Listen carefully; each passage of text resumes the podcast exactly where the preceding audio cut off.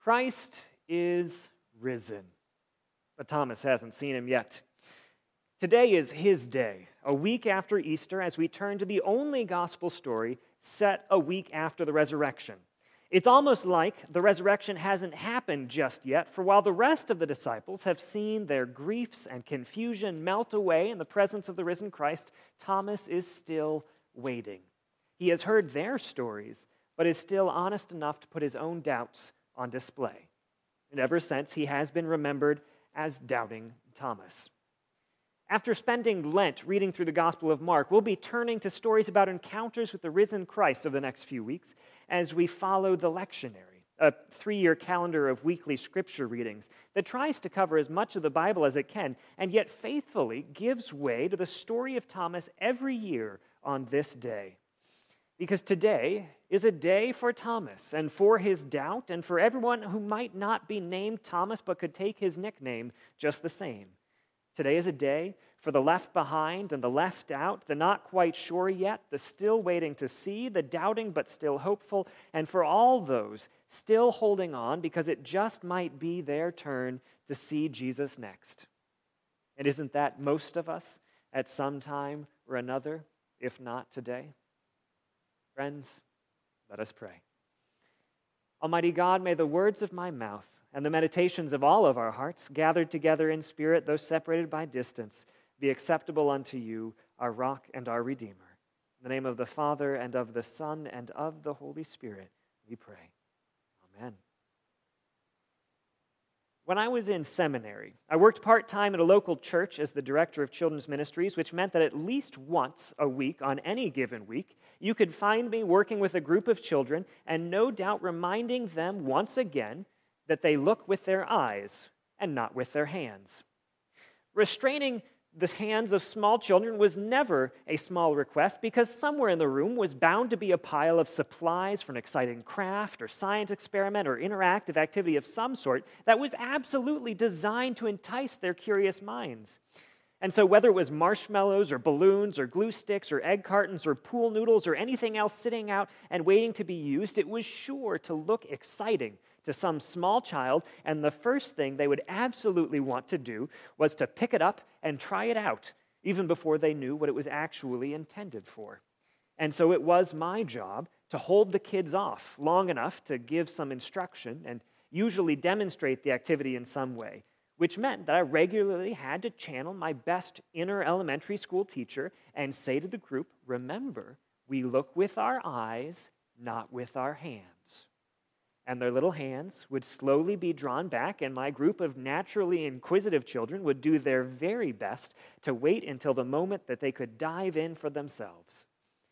And I could never much fault their impatience. They weren't satisfied with listening to me talk about the activity or even watching me demonstrate it, and why would they? They wanted to experience it for themselves. Don't we all? It's what Thomas wanted. In our gospel story this morning, Thomas is found by the other disciples who have all just had an experience with the risen Christ without him. And they're overjoyed as they tell him all of what he just missed out on. But Thomas isn't satisfied with listening to them talk about the resurrection or seeing them live in the resurrection joy. He needs to experience it for himself. Thomas is often painted as obstinate or obtuse in this moment, and yet, his audacity creates a vital space where we can all yearn with him for a chance to see Jesus. It's good to hear the story, but we want a story of our own. It's good to hear the news, but we'd like to witness it in our own life. To hold on to the resurrection as real, it needs to become real for us and in us. With the jubilant hymn still echoing in our ears, Thomas reminds us that the week after Easter has always been difficult and messy. There is an open invitation here to bring our doubts and our desires, to admit to being hopeful and cautious and even envious of those who don't have to wait so long on resurrection to arrive and for whom Easter seems easy. See, not everyone gets the radical encounter with Jesus on the first day. And it's okay not to hold on to their story as if it's our own. There's a place here to wait to experience it for ourselves. This is, after all, the very same timeline that all of the disciples followed. No one believed the resurrection until it showed up in front of them. John tells us that Mary and others went to the tomb that Easter morning and saw that it was empty, but this only compounded Mary's concern. It wasn't until Jesus met her there in the garden that she believed. She ran to tell the other disciples, maybe even Thomas with them, but this failed to convince them. It wasn't until Jesus showed up where they were hiding that they believed, and then they ran to tell Thomas. As Mary said to the disciples, I have seen the Lord, the disciples also said to Thomas, We have seen the Lord. But Thomas wouldn't be happy until he could say the same thing. And so he says to them with no small amount of dramatic flair, Unless I see the nail marks in his hands, put my finger in the wounds left by the nails, and put my hand into his side, I absolutely will not believe. He is adamant in his doubt, adopting not just a wait and see attitude, but bravely proclaiming exactly the conditions he thinks he needs in order to believe. If he sounds skeptical, I imagine it's because he is. Thomas doesn't seem altogether convinced that Jesus is coming back around again if he even showed up the first time. And yet, he stays put. Amid all his doubts, there is enough faith to keep him from walking out of the room and writing off the remaining disciples as temporarily insane. He has difficult conditions, but he holds on to them, more hopeful than he honestly believes he has reason to be. Thomas stays, and he gets exactly what he asked for and then some. Jesus appears among them in the room just as real and present as Peter and James, and, but with open sores in his hands and a gash in his side. And he says to Thomas, Look at my hands. Put your hand into my side. No more disbelief. Believe. There's some contention about how to understand Jesus' last line here, which is often heard as a critique, as though Thomas had no belief before this point, and it took the physical arrival of the Almighty to bring him to his senses. Do not doubt, but believe, Jesus says. But didn't Thomas have belief? Why else would he have stayed and hoped and demanded? Why else would he have waited until he could finally cry out, My Lord and my God, at the face of his Savior? Doubt may no more be the opposite of faith than grief is the opposite of love. The surest sign of love, persisting in even the darkest times, is grief. And the surest sign of belief may, in fact, be doubt. We hold doubts because believing is hard, but we're not ready to let go because of what might yet come, because of who might still appear if Thomas had belief. There's a different way to understand the murky grammar of Jesus' line. Instead of a command not to continue to be without faith, Jesus implores Thomas and many not to become without faith.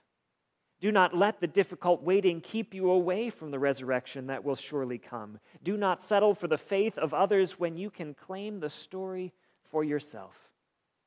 Thomas had belief before, and stronger belief now, had come to a fuller faith because he had kept his eyes open and his hand ready for the impossible. Blessed are those who don't see and yet believe, Jesus continues, which can sound rather like a consolation prize for those who had the misfortune of being born any time after the time of Christ. As Frederick Buechner wrote, it's hard to imagine that there's a believer anywhere who wouldn't have traded places with Thomas, given the chance, and seen that face and heard that voice and touched those ruined hands.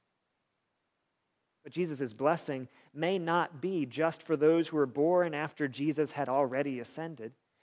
Blessed are those who don't see and yet believe, Jesus says, to one whose belief endured through a week without sight and in a crowd of those who had seen Jesus. We don't need to trade places with Thomas for an encounter with the risen and wounded Christ, but it might not come the first day we're looking for it. Blessed are those who believe when they can't see, who believe until they can see. Friends, we've been through a lot this past year. And the Easter joy we've experienced last week might be short lived if we found it at all. We've felt the sickness of COVID 19. We've been burdened by physical and social isolation. We've grimaced to see the continuing effects of racial injustice and racism.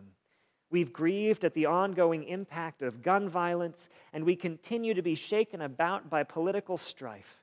There is so much in our world and in our lives crying out for the touch of resurrection, for the restoration of redemption.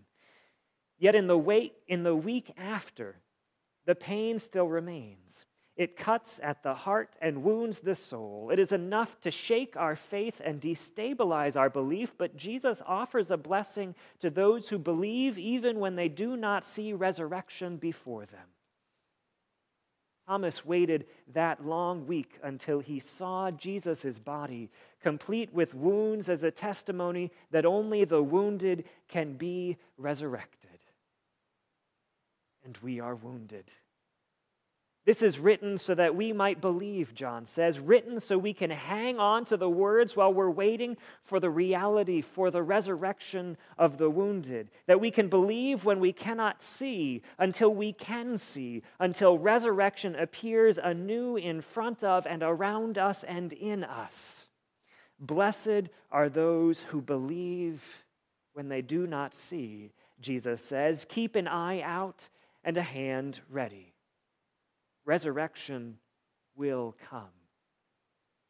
It's a long week, but resurrection will come.